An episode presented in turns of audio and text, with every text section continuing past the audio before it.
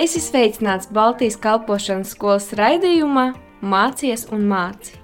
Īstā vieta, kur atklāt savu aicinājumu, sagatavoties un to īstenot. Par to arī parunāsim.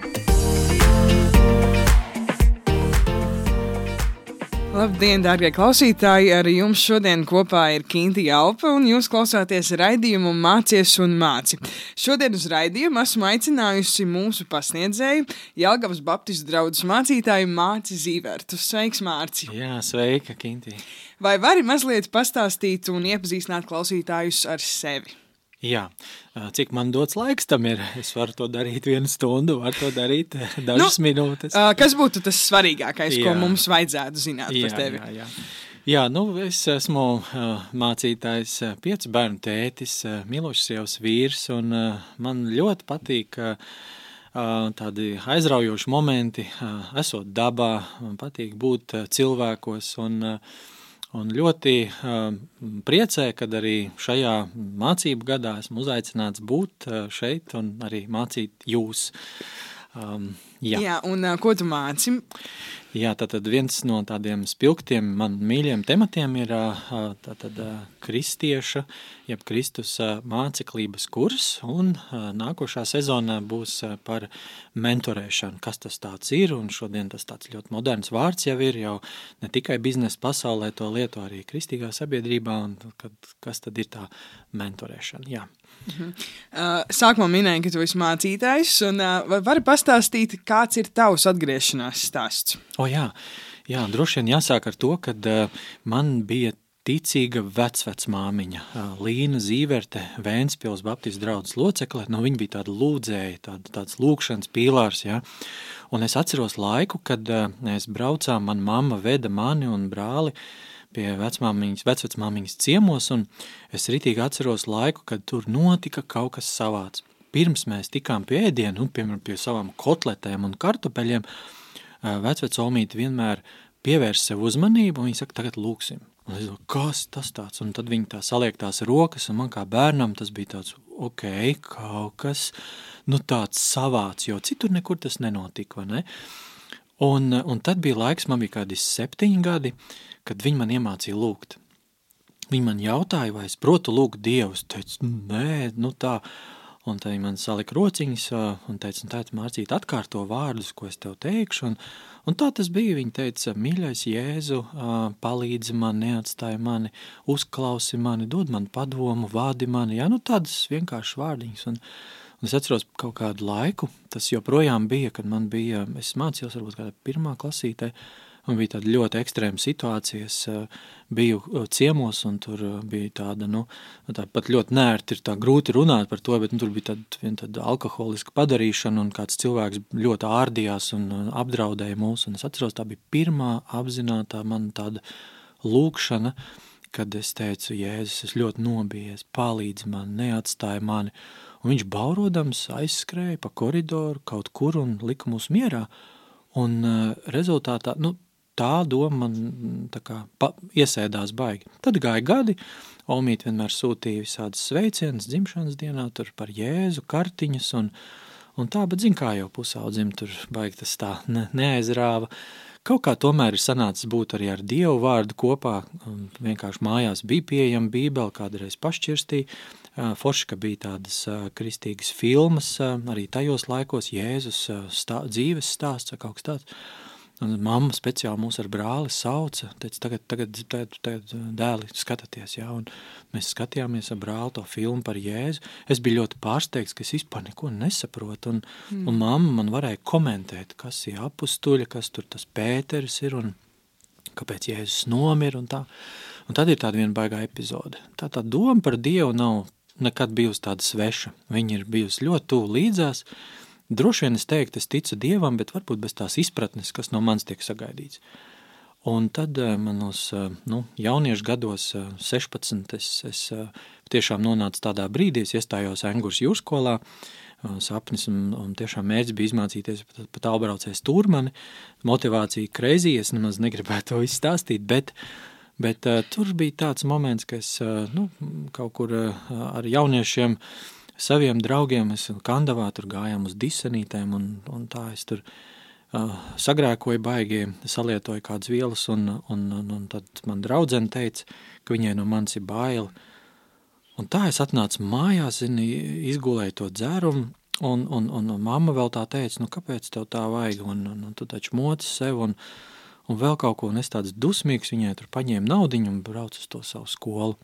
Un es tajā jūrskolā, jūrskolā jūtos tik smagi, tik slikti, ka es domāju, kāpēc vispār es dzīvoju, kāpēc es šitā es rīkojies? Gan pret savu draudzeni toreiz, gan pret mammu, ko es varētu mainīt, lai tā nebūtu. Nu, un tad man pēkšņi pie durvīm pieklāvēja mans kursabiedrs Lauris, Lauris Karlsons, un viņš saka, zini, es te uzaicinu atnāc uz dievkalpojumu. Un tas notika toreiz Engures bērnu dārzā, aktu zālē, un tur sanāca kādi cilvēki, 30 apmēram, gan daži puiši no jūras skolas, gan vietējie, gan bija arī kādi, kādi jaunieši no Mērsaka Baptistu baznīcas, tur dziedāja.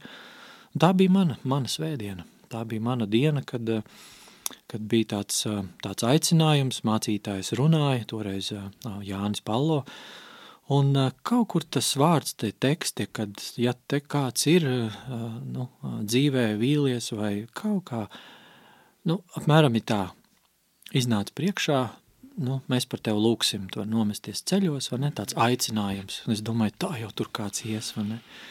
Un es, eh, es sēžu un joprojām tā muzika tur skan, un es nezinu, kas notiek, un es izgāju priekšā pirmais, un es nometos uz ceļiem, un man tas pat nebija jādomā, kā es to darīšu, vienkārši, kā es piecēlos no tās sēdvietas, gāju uz priekšu, man vienkārši bija jau, nu, bija tā, ka kāds lika tupties, ja nu tā kā es metos uz ceļiem, un es, es zinu, ka es raudāju, man bija džinsi, tāds zils krekls, viss bija nopuņķojies, un, un tā viena lielā doma bija, Dievs, ja tu esi palīdz man.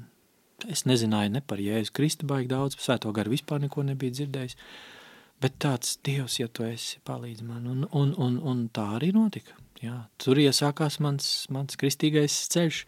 Pēc diviem gadiem es kristījos tieši arī Baptistu baznīcā, un, uh, apzināti saprotu, kāpēc es to darīju, un, un turpināju mācīties jūrskolā, turpināju liecināt, gan arī kļūdīties, tur jau nevarēja noslēpt, tāpat ar džekiem kopā sanāca arī uz kādu ballīti aiziet, tāpat arī vēl kādreiz kādu aliņu iedzert un uzpīpēt un tā. Bet tas viss, viss bija pēc tam tādā, nu, tādā pozīcijā, kad to es negribu, tas nav man, tas vairs nav man, es esmu uh, es esmu kaut kādā jaunā stadijā, jaunā kultūrā, jaunās attiecībās, un, un tas man palīdzēja. Jā, tu sākumā minēji par vecumīti, kurai ir iesaistījusi šo ticības sēklu. Kā tu palīdzēji šai ticības sēklai augt tālāk, neskatoties uz uh, kaut kādām krišanām un grūtībām, uh, kas bija dzīves laikā, bet uh, kā tu ļāvi šai sēklai uzdīgt un iesakņoties tevī? Jā, nu vispirms jau tas bija tāds uh, moments, kad es noteikti pēc tā piedzīvojuma, kad uh, nu, es tiešām piedzīvoju, kad nu, man grēki ir piedot, nu, tāds vieglums atnāca, tad uh, tuvākajā laikā es aizbraucu, man tiešām vēl bija tie 16 gadi, es aizbraucu pie Omītas uz Vēnspilnu, un es, es viņai tā arī pateicu, saka, Omīt, man ir kaut kāds stāsts, un es izstāstīju, kas ar man noticis, viņa bija tik priecīga, viņa saka, Mārcīt, ja tu zinātu, 16 gadus es par tevi lūdzu, ja, no tavas dzimšanas dienas, no tavas dzimšanas brīža, lai tu piedzīvotu Dievu, ja, lai tu atgrieztos. Mm. Es gan toreiz vēl tā īsti nesapratu, ko nozīmē tas vārds atgriezties, ja, bet, bet jā. Un tad, zini, es domāju, tā bija ļoti izšķiroša loma, kādā vidē es tiku. Un man tomēr tā bija draudze, kas bija, viņa bija liela, bet viņa bija ļoti vērsta uz cilvēkiem, kas sāk ticēt Dievam viņi bija vērsti uz to, ka, kad, kad tā, tā ticība ir arī tāda praktiska, viņu var, viņu var izdzīvot. Nu, piemēram, viena lieta tas, ka es sāku apmeklēt dievkalpojumus, bet uzreiz bez tādu ap, dievkalpojumu apmeklēšanu man bija iespējas doties pie, piemēram, vecākiem cilvēkiem mājās, ziemas laikā tīrījām sniegu, nesām ūdeni, kā jau tur uz lauku, lauku pusē? Mēs vienkārši lasījām priekšā bībeli cilvēkiem, uh, bez vis tā, ka es vēl biju kristītis, vienkārši gāju līdzi, skatījos, kā tas notiek, komunicēju ar mācītāju. Man patika manas grēksūdzes. Man bija tāds, es sapratu, ka man vismaz reizi trijos mēnešos ar mācītāju vajag tā, nu, sirsnīgi izrunāties.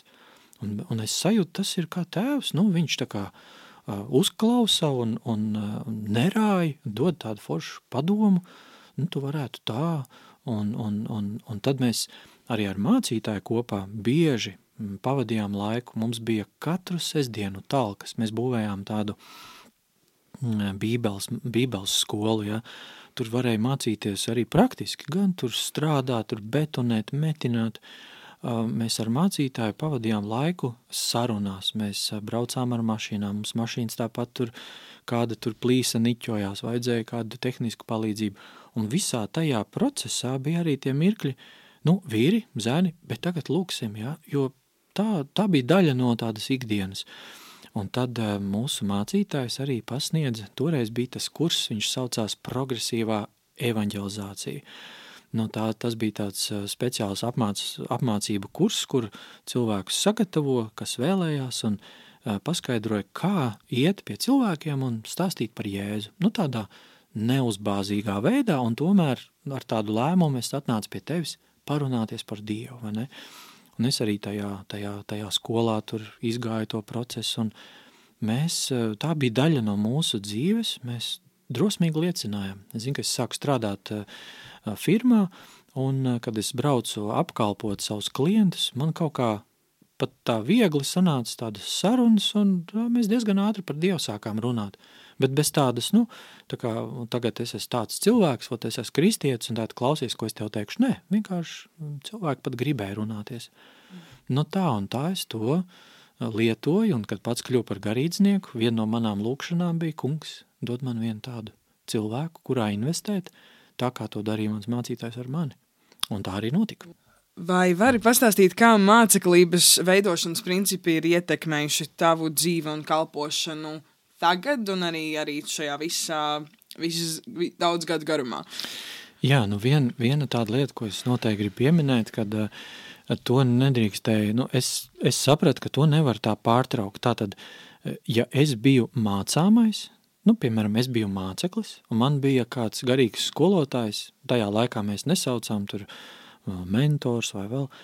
Tas bija mans mācītājs, vai arī toreiz jauniešu vadītājs, vai pat arī mani, mani tādi vecāki brāļi, ticībā vecāki brāļi, gados jaunāki, vai kuri šo ticības dzīves ceļu jau gadus pirms bija iesākuši. Un es ar viņiem varēju mierīgi runāties par visādām tēmām. Un tagad es kļūstu tieši nu, kā jauns garīdznieks, es kļūstu tajā lomā, tagad man vajadzētu ne, to, ko es esmu saņēmis, dot tālāk. Un es sapratu vienu lietu, nu es jau varētu dot tālāk, bet es joprojām pats gribu mācīties. Un toreiz, 2012. gads, es jau uzzināju, bija tāds tāda mentora kursi, apmācības, un varēju jau viņus arī visādi saukt, bet man tas bija svarīgi turpināt mācīties. Un es uh, sapratu, ka man ir vajadzīgs kāda priekšā būt atbildīgam. Un tas nav tikai par, nu, teiksim, nu, ne par ģimeni runāt par sievu vai, vai kā, bet man vajag kādu vecāku brāli, ar kuru komunicēt, un tad, kad es izvirzu kādus jautājumus vai apņemos kādas darbības veikt, es gribu, ka viņš man paprast, kā tev šo iet. Un es no tā laika sāku, ot, es, man bija mentors, man bija divi mentori, ja, gan Igors, gan Jonatans. Un, un es varēju arī mentorēt, pats mācīt arī kādu jaunieti vārdā Valteru, viņam bija toreiz 15 gadi.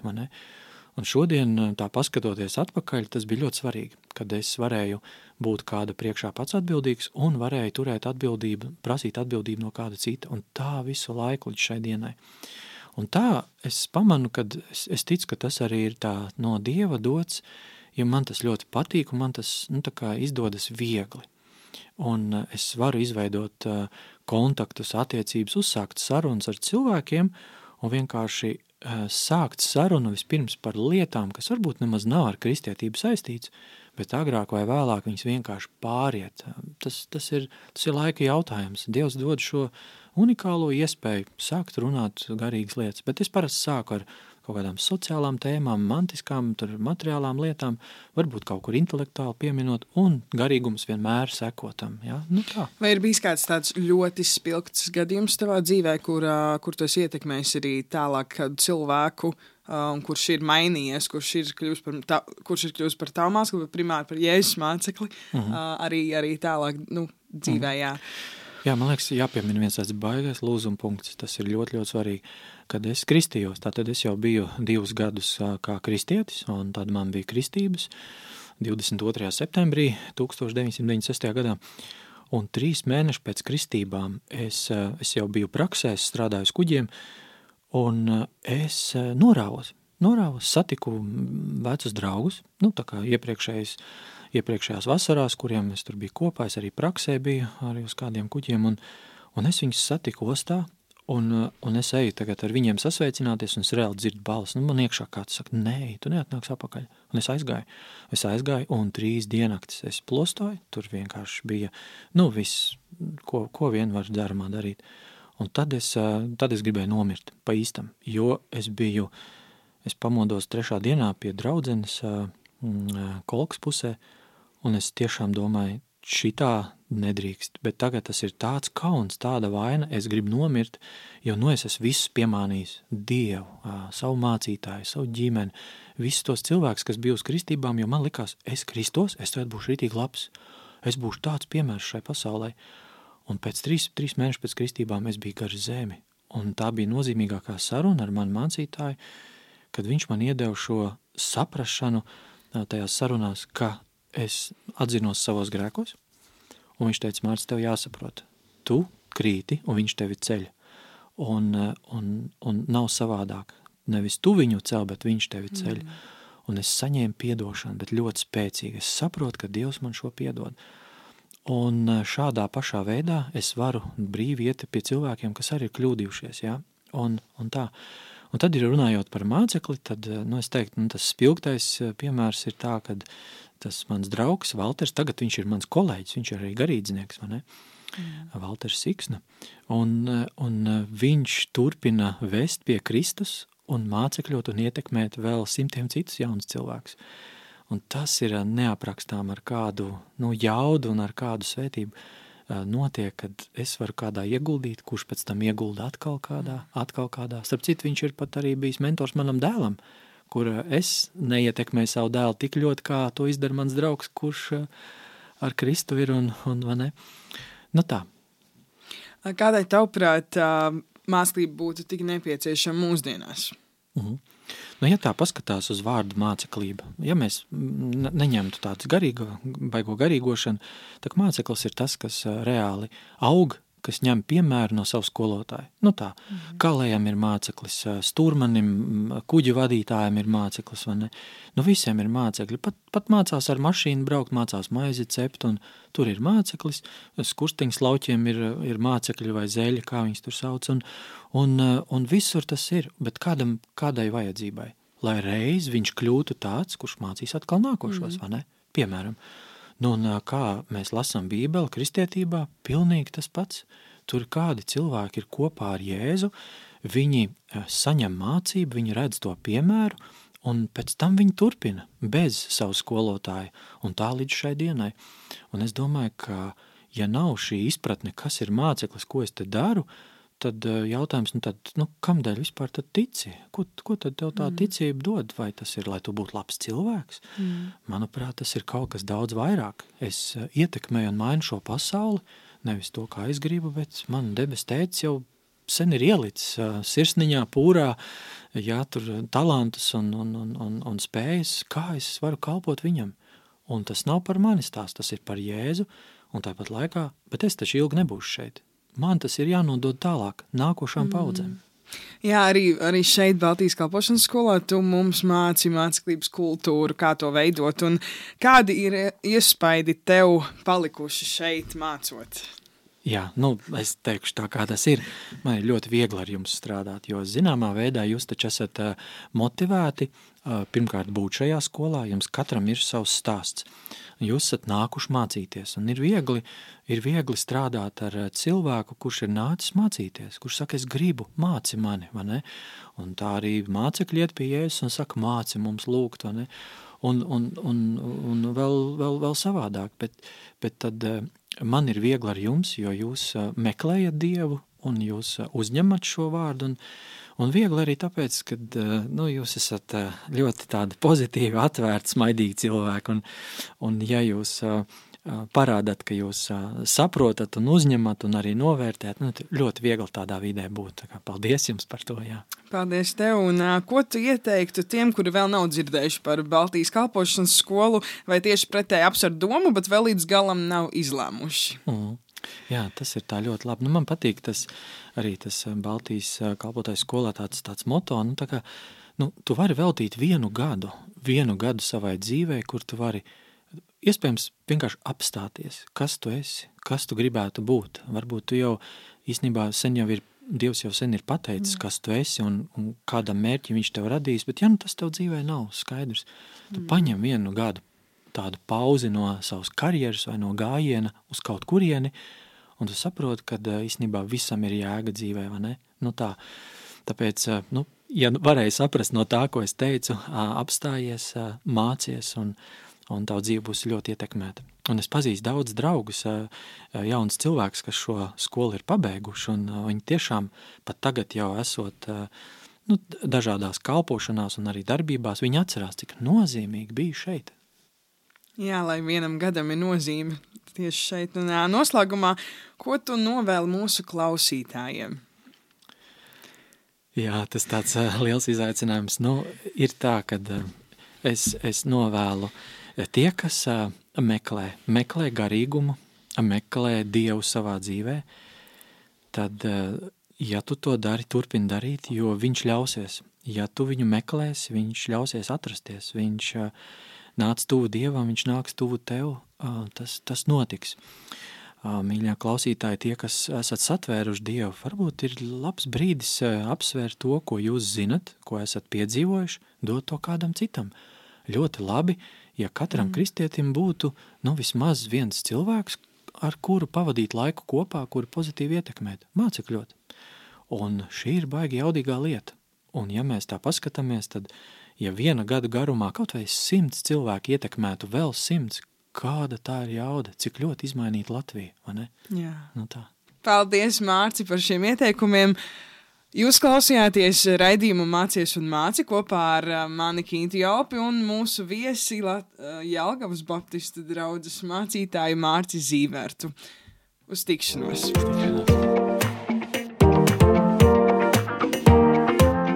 Tu klausījies Baltijas kalpošanas skolas raidījumā Mācies un māci.